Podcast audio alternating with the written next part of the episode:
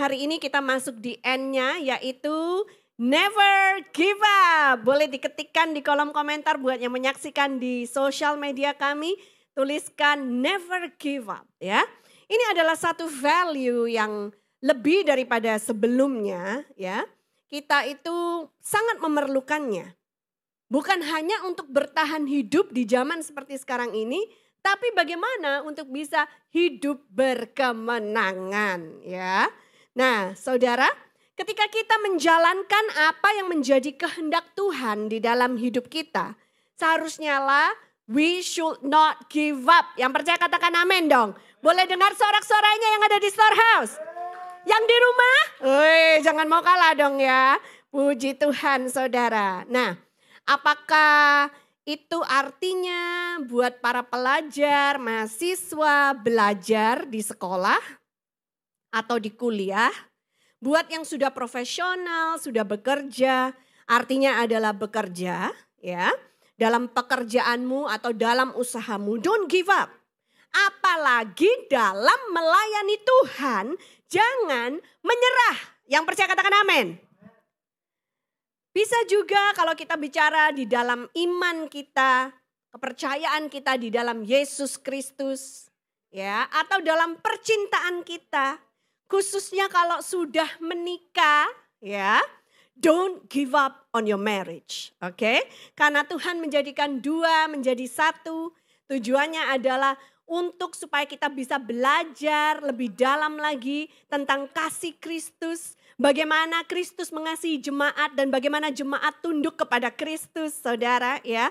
Karena itu uh, jangan menyerah. Kalaupun ada hambatan, tantangan, permasalahan di dalam pernikahanmu, yang Tuhan inginkan adalah supaya we work out those differences, supaya kita bagaimana caranya bisa dipulihkan oleh Tuhan, dipakai untuk menjadi uh, kesaksian buat banyak orang, bukan untuk bercerai dan menyerah di tengah jalan. Yang percaya katakan amin, saudara. Ya, puji Tuhan. Nah, saudara Apakah itu di dalam mendidik anak atau membesarkan anak?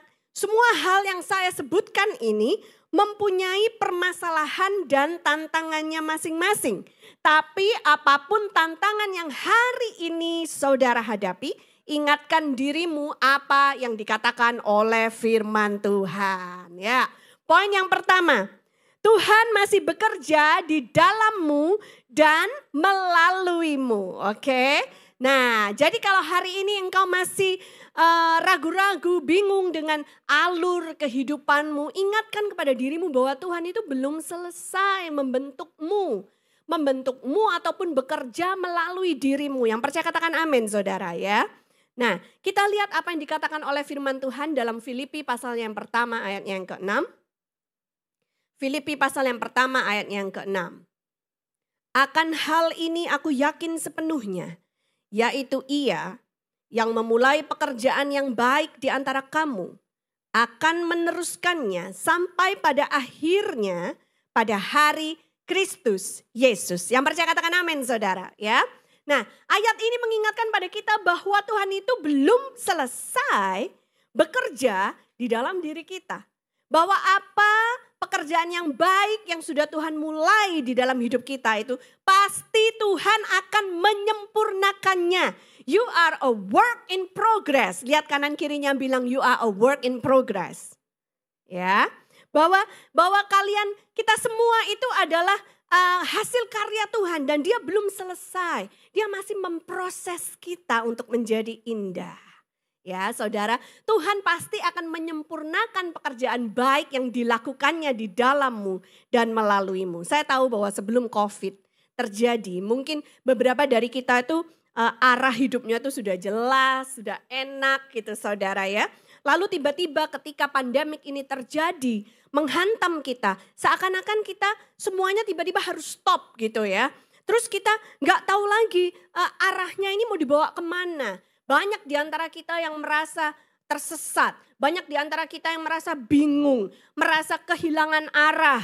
Nah, saudara, hari ini firman Tuhan mengingatkan pada kita bahwa kalaupun masa depan itu terlihat tidak jelas, tetapi ada satu hal yang jelas, Tuhan Yesus memegang masa depan kita. Dan karena Tuhan Yesus memegang masa depan kita, boleh dipastikan firmannya ya dan amin. Bahwa hari depan yang penuh pengharapan, itulah yang Tuhan sediakan bagi saudara dan saya yang percaya kepadanya. Yang percaya katakan amin. Sorak-sorai buat Tuhan Yesus saudara. Yeay.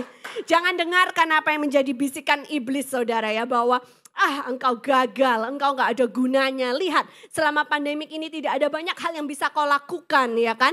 Ah, lalu itu membuatmu menjadi menjadi stres, menjadi kecewa, menjadi depresi. Kau harus bilang sama iblis, uh, harus bilang sama iblis, diam gitu ya, shut up gitu bahasa Inggrisnya saudara ya. Kamu nggak tahu Tuhan sedang bekerja di dalam diriku, belum selesai. Ada amin saudara ya. Nah, karena apa saudara?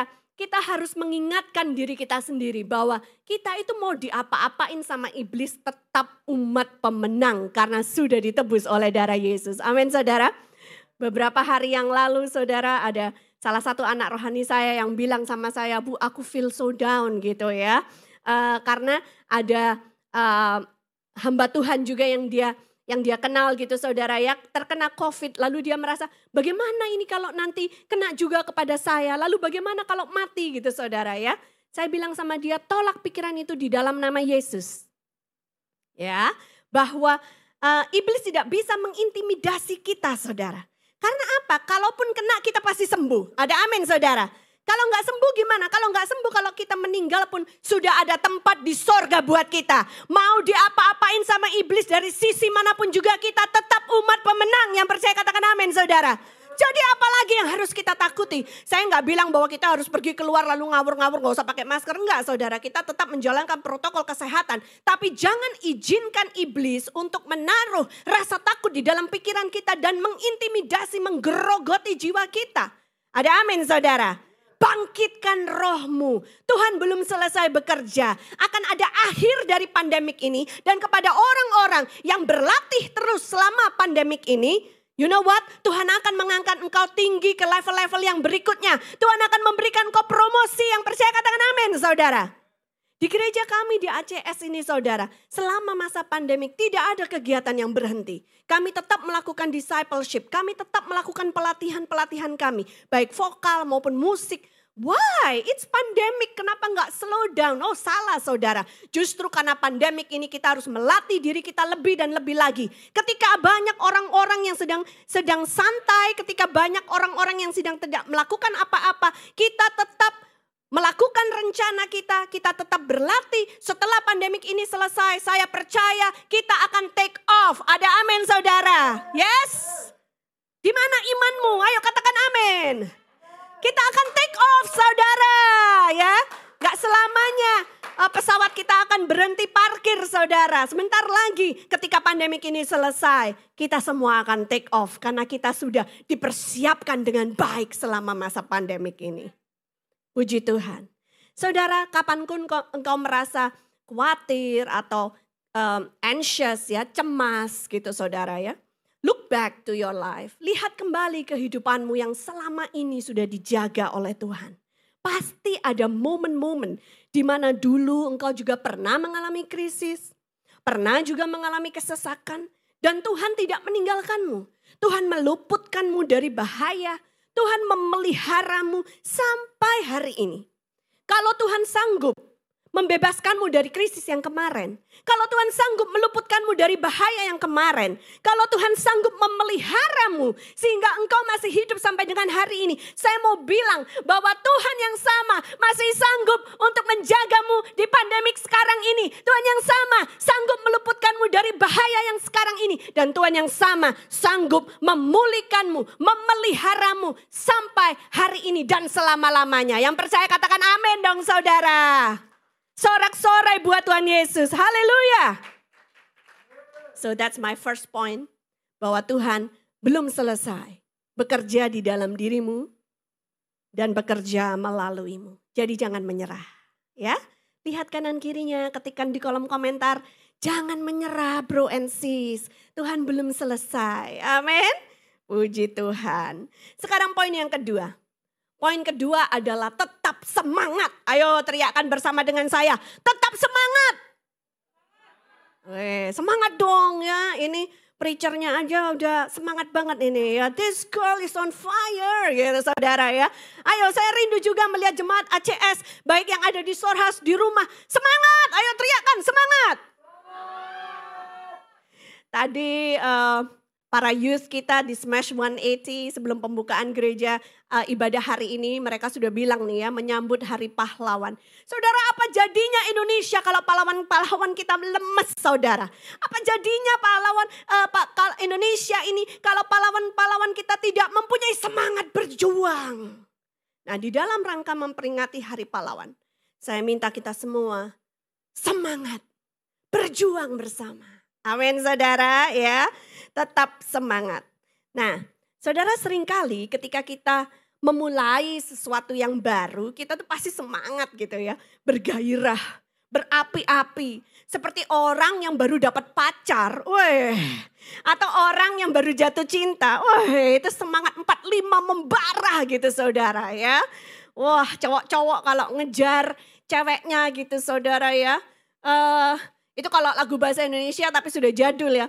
Gunung kan kudaki, laut ku seberangi. Tapi sekarang ada yang lebih bagus saudara kayaknya. I climb every mountain, way, swim every ocean, way. Mantap gitu saudara ya. Nah, tapi, tapi, tapi, you know what? Ketika sudah mulai dijalani, ya misalnya udah dapat nih cewek ya atau pekerjaan baru ini yang usaha yang menantang ini sudah dijalankan gitu. Atau pernikahan ini mulai dijalankan. Lalu apa yang terjadi? Mulai menghadapi masalah demi masalah tantangan demi tantangan. Dan ketika itu ketika kita tidak mendapatkan hasil seperti yang kita harapkan kita menjadi kecewa lalu nggak semangat lagi bentar lagi mutung nih setengah jalan ya. Apakah itu dalam kuliah, dalam pekerjaan, dalam usaha, pelayanan atau hubungan. Nah, jadi kita harus pandai-pandai untuk menjaga semangat kita. Jangan cuman pepatah bahasa Indonesia mengatakan panas-panas tai ayam gitu saudara ya. Jangan cuma semangat di depan aja saudara. Tapi semangat itu harus dipertahankan dari awal, pertengahan, sampai akhir hidup kita. Yang percaya katakan amin saudara.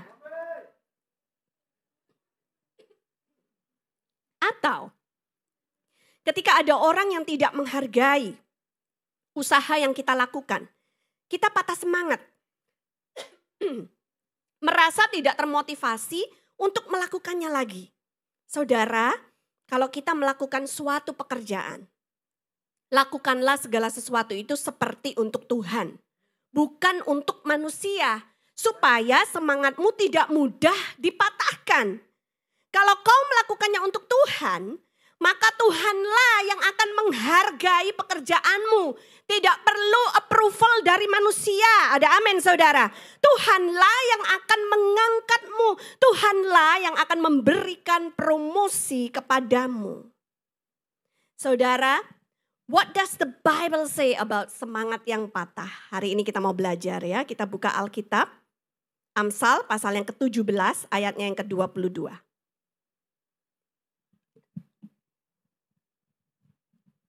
Amsal pasal yang ke-17 ayatnya yang ke-22. Hati yang gembira adalah obat yang manjur. Tetapi semangat yang patah mengeringkan tulang. Di ayat yang kita baca ini ada dua bagian yang harus kita garis bawahi. Yang pertama adalah hati yang gembira. Saudara, bagaimana caranya supaya semangat kita jangan patah? Jalanilah hari-harimu dengan hati yang gembira. Lihat kanan kirinya, katakan satu dengan yang lain atau ketikan di kolom komentar, jalani hari-harimu dengan hari yang gem, dengan hati yang gembira. Amin Saudara? Ya. Nah, bergembiralah di dalam Tuhan. Orang yang bergembira di dalam Tuhan selalu ada senyuman ceria di wajahnya, sinar matanya itu bisa berbinar-binar gitu saudara. Ada ayunan dalam langkah kakinya gitu saudara ya. Tapi kalau orang yang semangatnya patah, dia akan nunduk, wajahnya lesu, jalan pun kayaknya berat, nyeret badannya sendiri gitu saudara. Tapi kalau orang yang punya semangat, jalan pun bisa terayun-ayun gitu loh saudara, asik jalannya gitu. Ya, nah Jadi saudara, jaga semangatmu. Karena firman Tuhan bilang, semangat yang patah itu mengeringkan tulang. Saudara mau punya tulang yang kering? Gak mau kan? Jadi jaga semangatmu dengan cara mempunyai hati yang selalu bergembira di dalam Tuhan. Ada amin? Ayo colek kanan kirinya saudara. Di rumah juga colek anggota keluargamu yang lagi nonton bersama denganmu. Dan bilang harus gembira gitu ya. Semangat. Amin. Masih semangat? Yes, puji Tuhan. Kita masuk ke poin yang nomor tiga. Dalam hal tidak menyerah. Nomor tiga adalah tidak boleh sombong. Apa kaitannya kesombongan dengan nyerah gitu saudara ya. Satu faktor lagi yang membuat orang menyerah adalah kesombongan. Karena ketika kita melakukan suatu hal atau pekerjaan itu sebenarnya karena kita mau menunjukkan kebolehan kita. Mau menunjukkan kemampuan kita. Ini jadi ada ego yang berperan di sini. Mau mengimpresi atau membuat kesan kepada orang-orang di sekitar kita bahwa kita itu bisa. Bahwa kita mampu gitu saudara. Nah guess what? Ketika ada kemunduran atau kegagalan yang diizinkan Tuhan terjadi, maka orang-orang yang sombong ini akan crash kepercayaan dirinya, egonya terlukai, lalu menjadi malu, gak mau lagi nyoba apa-apa lagi. Ya, lalu mereka akan sembunyi dengan alasan takut gagal. Lalu gak mau lagi pokoknya melakukan usaha, nyerah, give up. Itu bisa juga disebabkan karena ego yang terluka. Apa yang dikatakan oleh firman Tuhan? Amsal pasal yang ke-16 ayat 18. Amsal pasal 16 ayat 18. Kecongkakan mendahului kehancuran. Dan tinggi hati mendahului kejatuhan. Bahkan ini bisa terjadi dalam pelayanan. Ketika pelayanannya tidak berhasil, ego akan mengambil alih nih. Seorang pelayan atau hamba Tuhan pun bisa tersinggung, bisa malu, lalu nyerah saudara.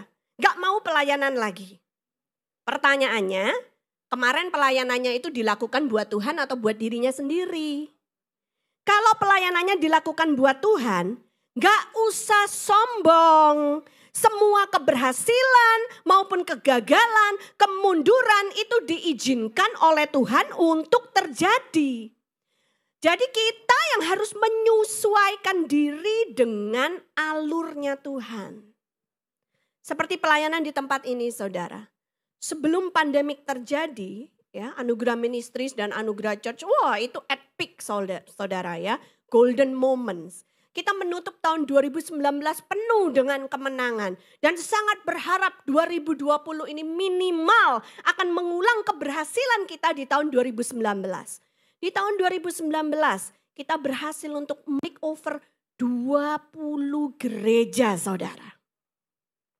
Sorak-sorai dong buat Tuhan Yesus saudara. Itu bukan suatu hal yang mudah loh. Dalam setahun 20 gereja. Sebulannya kurang lebih satu atau dua gereja saudara ya. Lalu di tahun 2019 kita tuh berhasil menyekolahkan anak-anak yang kurang mampu yang kita beri beasiswa itu ada 647 jumlahnya center maupun non center di seluruh Indonesia. Kemuliaan dong buat Tuhan Yesus saudara ya. Mengkuliahkan 11 anak mahasiswa. Wah kita menutup 2019 tuh wah, gilang gemilang portfolio yang kita laporkan kepada para partner dan donatur kita itu gemilang. Kita sangat antusias masuk 2020 ini dengan proyeksi keberhasilan yang at least mengulang keberhasilan 2019. Siapa yang nyana pandemik ini terjadi saudara? Lalu pelayanan kami pun ikut terkena dampaknya karena support yang masuk dari para partner, dari para donatur. Mereka bisnisnya juga terganggu sehingga itu juga mengganggu operasional pelayanan kami di tempat ini.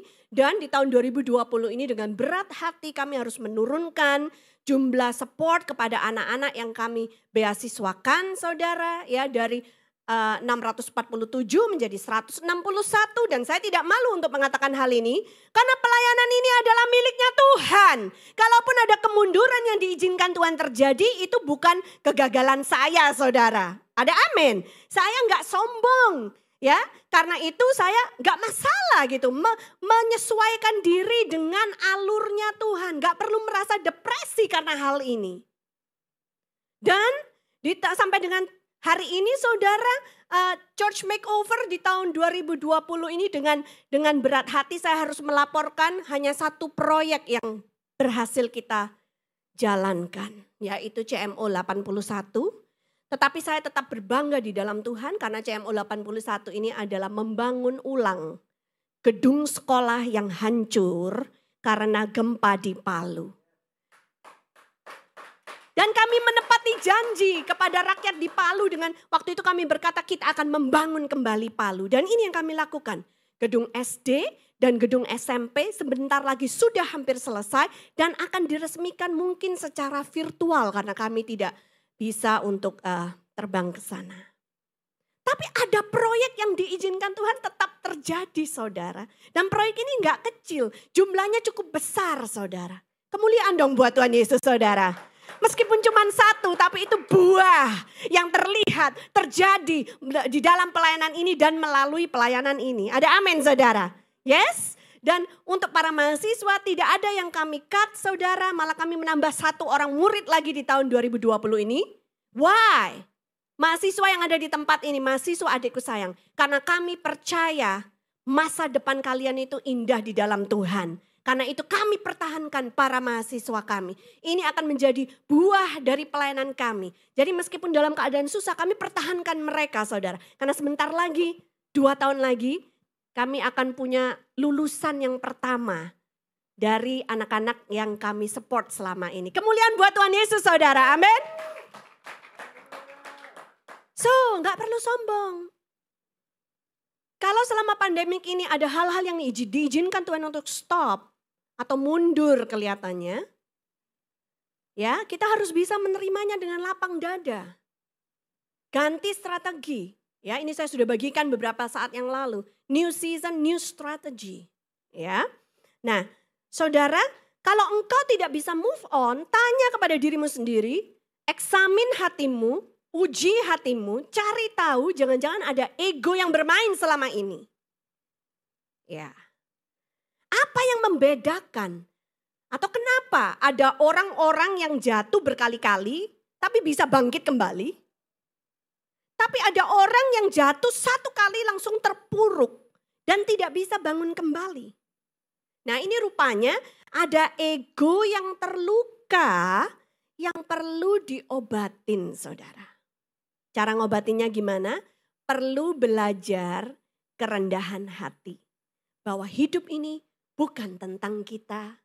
Pencapaian yang kita punya bukan karena kita hebat, bukan karena kita kuat, bukan karena kita gagah, tapi semuanya itu diizinkan Tuhan terjadi. Yang percaya katakan amin saudara. Kalau kita menyadari konsep hidup yang benar saudara, maka ketika kita berjuang, ketika kita berusaha, ketika kita melakukan suatu upaya, itu kita melakukannya enggak sendirian, tapi bersama dengan Tuhan Yesus yang menyertai kita. Segala keberhasilan kita berikan kemuliaan kepada Tuhan. Kalau ada kegagalan atau kemunduran, kita juga melaluinya bersama dengan Tuhan. Ada amin saudara? Ya, puji Tuhan. Kita lihat ayat firman Tuhan di Amsal pasal yang ke-24 ayat 16. Amsal 24 ayat yang ke-16. Sebab tujuh kali orang benar jatuh, namun ia bangun kembali. Tetapi orang fasik akan roboh dalam bencana. Saya tanya di storehouse, adakah orang benar di tempat ini? Boleh lambaikan tangannya orang-orang yang sudah dibenarkan oleh Tuhan Yesus. Amin. Maka apa yang dikatakan janji firman Tuhan, kalaupun engkau jatuh, engkau akan bangkit kembali. Yang percaya katakan amin. Tujuh kali engkau jatuh, delapan kali engkau akan bangkit kembali. Amin saudara. Yes. Dan kau akan bangkit kembali stronger than ever before. kamu akan bangkit kembali lebih kuat daripada yang sebelum-sebelumnya. Karena engkau tidak berjuang sendirian. Tetapi kalau orang fasik, sekali jatuh, hancur. Pastikan bahwa kita masuk dalam golongan orang benar. Amin saudara? Puji Tuhan. Nah jadi itu poin yang ketiga tadi, jangan sombong, boleh diketikkan di kolom komentar ya. Atau ngomong ke kanan kirimu, jangan sombong ya. Toh hidup ini miliknya Tuhan gitu saudara ya.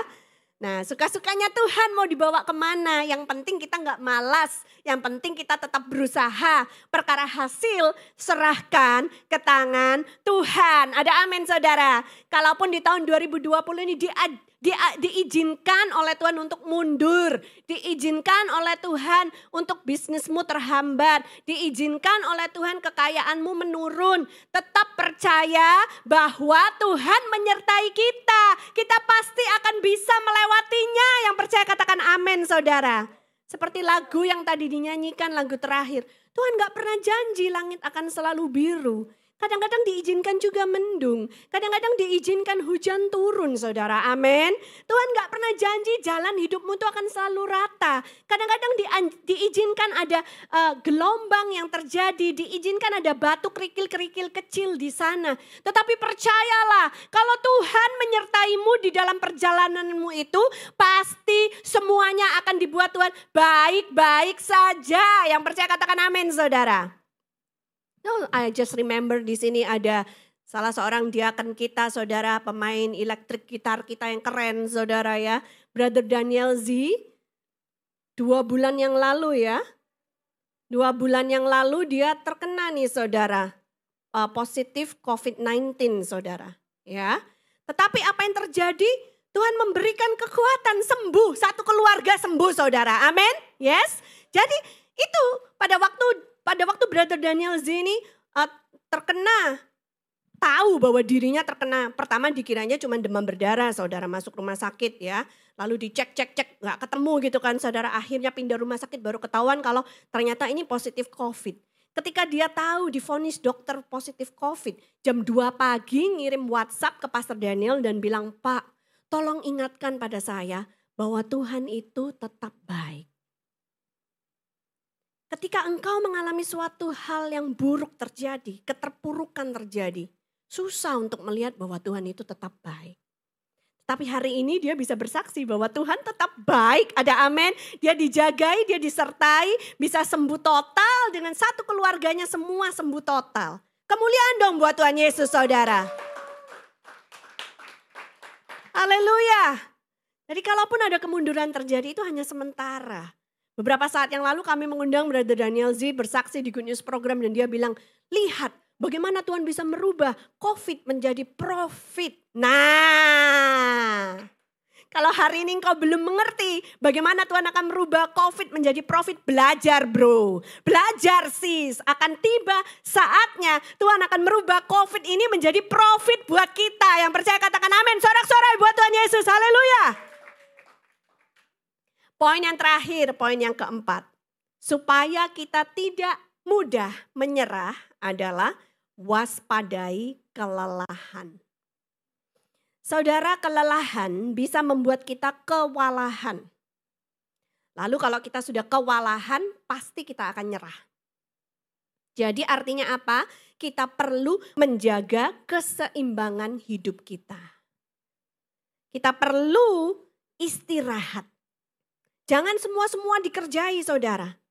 Orang minta tolong, semua orang yang minta tolong, semua kita tolongin. Pasti kau lelah. Pasti kau akan kewalahan. Pasti kau nyerah setelah itu gak mau nolong orang lagi. Ya. Lah, tapi orang Kristen kan harus baik, Bu. Orang Kristen kan harus menolong orang lain. Ya memang. Tapi ayat firman Tuhan bilang, love others as you love yourself. Kasih orang lain seperti engkau mengasihi dirimu sendiri. Merawat, menjaga, bahkan kadang memanjakan dirimu sendiri. Bagaimana mau mengasihi orang lain kalau diri sendiri aja tidak diperhatikan saudara. Bukan berarti egois mencintai hanya dirinya sendiri, bukan saudara ya. Tapi bukan juga berarti semua-semua harus kau korbankan demi orang lain. Karena kalau semua kau korbankan demi orang lain akan ada satu titik kau capek dan kau akan berhenti. Nyerah gak mau melakukan hal itu lagi. Jadi saudara jaga keseimbangan hidup. Punyai batasan yang jelas. Bila merasa sudah kewalahan infokan kepada orang-orang di sekitarmu. Dan jangan sungkan untuk menolak ketika ada orang datang minta tolong. Oh maaf saya nggak bisa membantu. Saudara di dunia ini ada begitu banyak kebutuhan. Ada begitu banyak orang yang perlu kita tolong.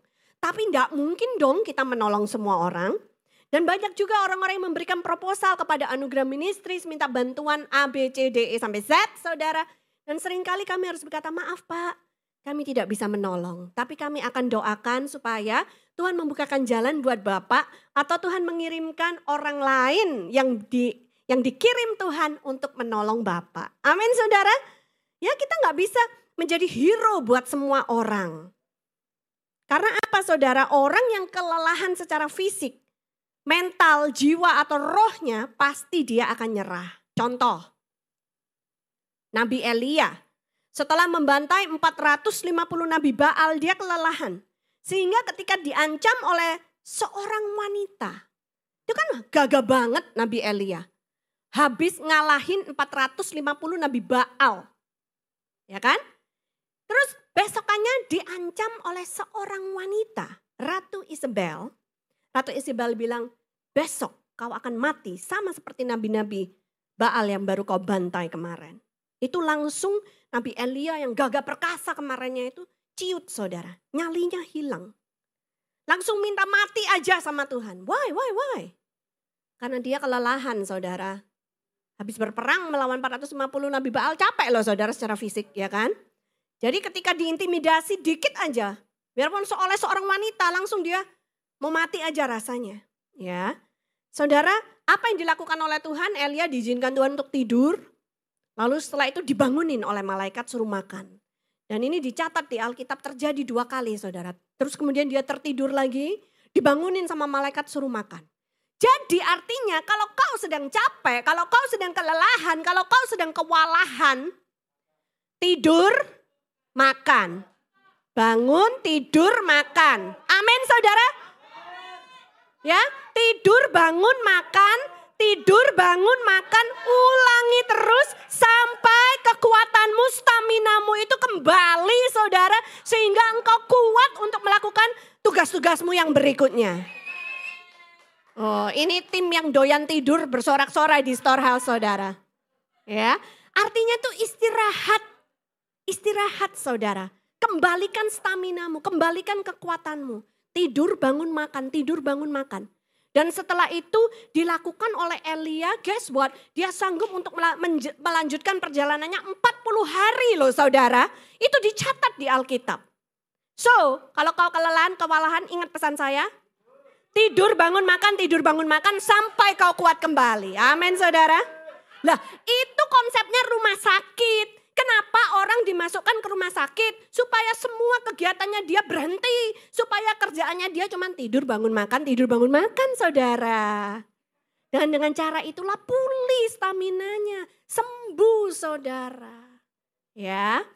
Nah.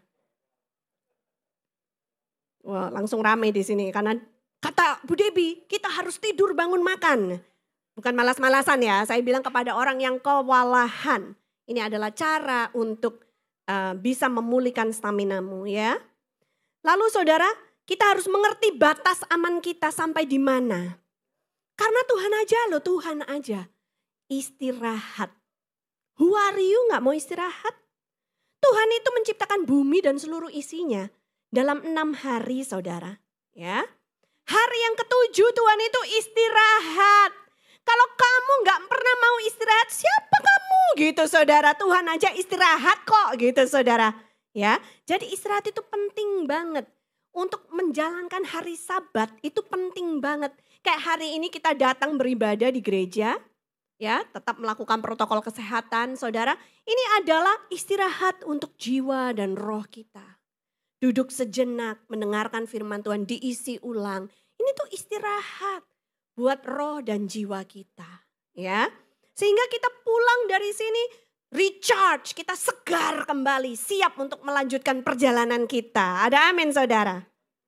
Ya, nah untuk itu kami sedang menggalakkan kegiatan kembali ke gereja saudara ya. Mari beribadah bersama dengan kami karena kami menjaga protokol kesehatan di sini.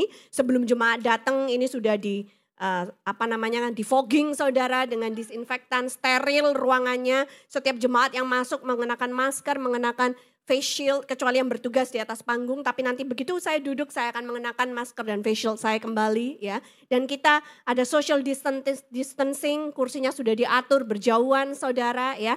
Dan dengan cara ini uh, kami yakin bahwa kami bisa uh, turut berperan untuk memutuskan mata rantai penyebaran uh, virus COVID-19 ya perlu istirahat saudara nah kepada orang tua yang punya anak yang masih kecil, babies ataupun balita gitu ya. Ini biasanya perlu energi yang sangat banyak. Atau orang yang merawat anggota keluarganya yang sudah tua, sudah jompo atau yang sakit-sakitan. Ini semua akan ada satu titik merasa kelelahan dan kewalahan. Engkau perlu istirahat. Perlu me time. Pastikan kau punya waktu untuk dirimu sendiri. Jadi harus seimbang ya. Atau orang-orang yang melayani Tuhan Melayani Tuhan terus dari minggu ke minggu saudara. Kadang bisa kelelahan, kadang bisa kewalahan. Harus punya waktu untuk istirahat. Tidak ada contoh yang lebih baik selain daripada Tuhan Yesus sendiri. Sesibuk-sibuknya Tuhan Yesus melayani orang, Yesus selalu punya waktu untuk recharge dirinya. Dengan cara menyendiri, ya menyeberang danau, pergi ke tempat yang terpencil, naik ke atas gunung. Itu yang dilakukan oleh Tuhan Yesus supaya apa? Supaya dia bisa menyendiri dan berdoa kepada Bapaknya yang di sorga. Punya me time. Me time-nya Tuhan Yesus itu berdoa kepada Bapa di sorga. Sehingga dia turun dari gunung, selesai menyendiri dia kembali kuat. Lah me time-mu pergi ke salon, mani pedi. Gimana dong saudara? Me time-mu pergi main golf saudara. Me time-mu nongkrong di cafe sama teman-teman. Gimana engkau akan merecharge dirimu sendiri? Nah ini pesan saya. Kalaupun kau pergi mani pedi nggak masalah, bukan dosa. Pergi main golf bukan masalah, bukan dosa. Pergi mancing ataupun uh, duduk di cafe nggak apa-apa. Tapi pastikan ketika engkau me time itu tetap berkomunikasi sama Tuhan. Sehingga selesai meni padi bukan cuman kukumu saja yang cantik tetapi rohmu, jiwamu sudah disegarkan kembali oleh Tuhan. Pulang mancing, pulang main golf, bukan cuman badannya yang menjadi lebih bugar, lebih sehat ya kan. Tapi rohmu dan jiwamu ini sudah dibangkitkan kembali oleh Tuhan. Ada amin saudara? Yang percaya katakan amin dong saudara. Ketika amin saudara ya. Nah ini buat yang nonton di sosial media kami boleh ditinggal, ditinggalkan di kolom komentar. Biasanya Anda ngapain ketika me time ya. Nah ketika Anda me time itu pastikan tetap berkomunikasi sama Tuhan ya. Saudara jangan menyerah. Hari ini kita belajar never give up. Pantang menyerah, terutama kalau engkau melakukan apa yang menjadi kehendak Tuhan dalam hidupmu. Karena engkau sedang menjadi patron, role model. Engkau sedang menjadi teladan buat generasi yang lebih muda. Kalau engkau orang tua, engkau memberikan contoh buat anak-anakmu yang akan diteladani mereka seumur hidup mereka. Kalau orang tuanya tidak menyerah ketika ada masa sukar menghantam, anak-anak ini akan tumbuh menjadi pribadi-pribadi yang tangguh. Melihat contoh orang tuanya ketika mereka menjadi dewasa menjalani hidup ini. Banyak tantangan, banyak masalah. Mereka akan teringat patron yang pernah diberikan oleh orang tua mereka Oh aku ingat papa mamaku tuh pernah mengalami krisis seperti ini. Tetapi mereka tidak menyerah. Karena karena itu aku juga gak akan menyerah.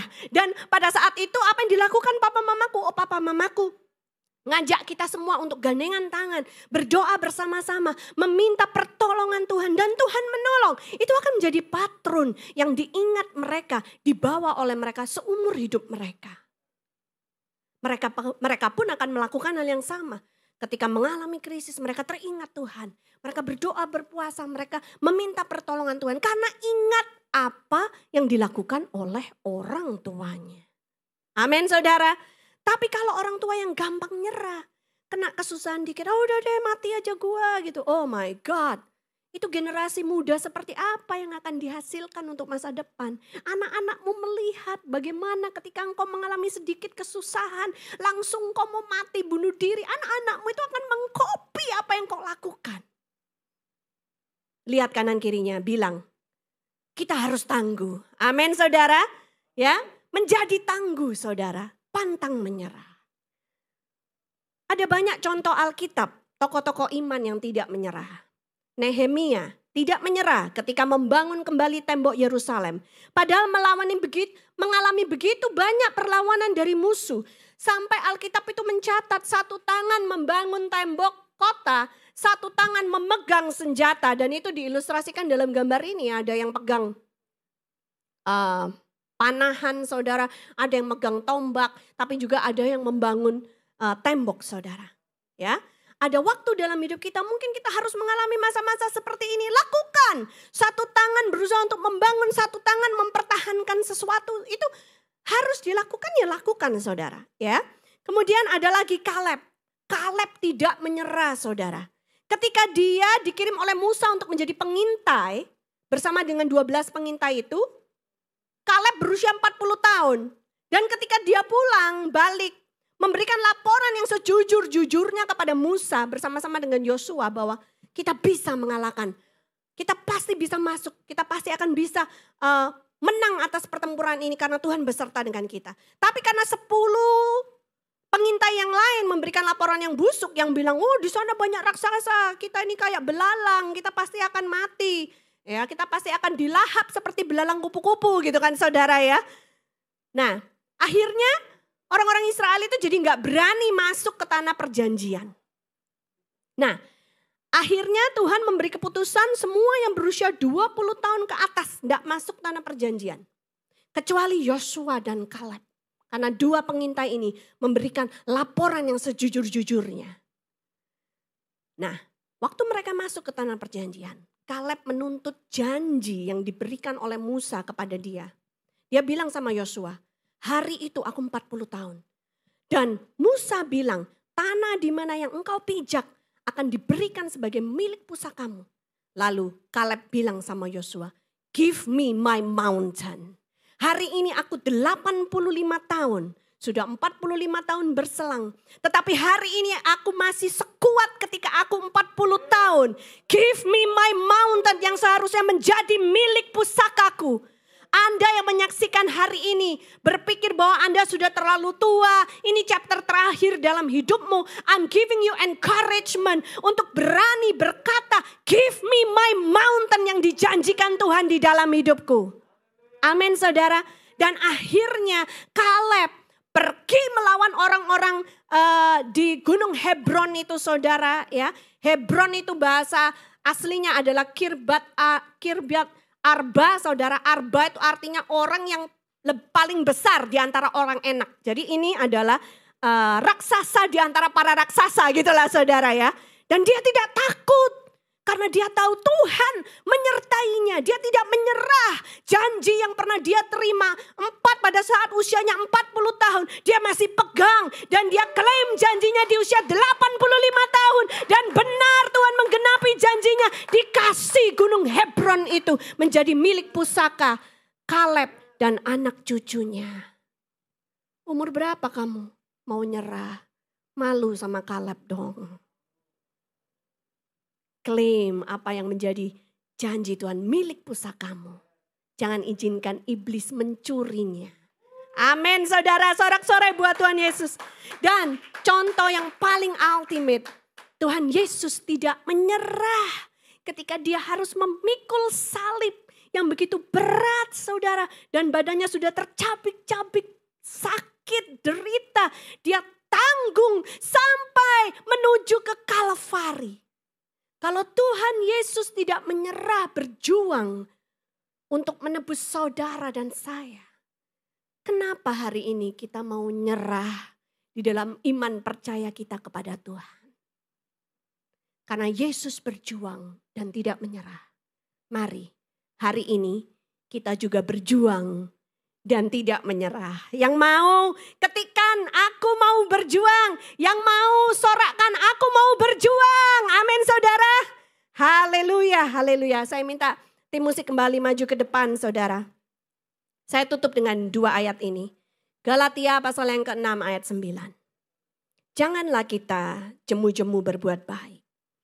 Karena apabila sudah datang waktunya, kita akan menuai jika kita tidak menjadi lemah. Amin saudara. Ini Alkitab lagi ngomong sama kita, ngasih semangat sama kita. Jangan menyerah. Ada amin saudara, engkau akan menuai. Ada amin saudara, yes. Kemudian Yesaya 41 ayat 10.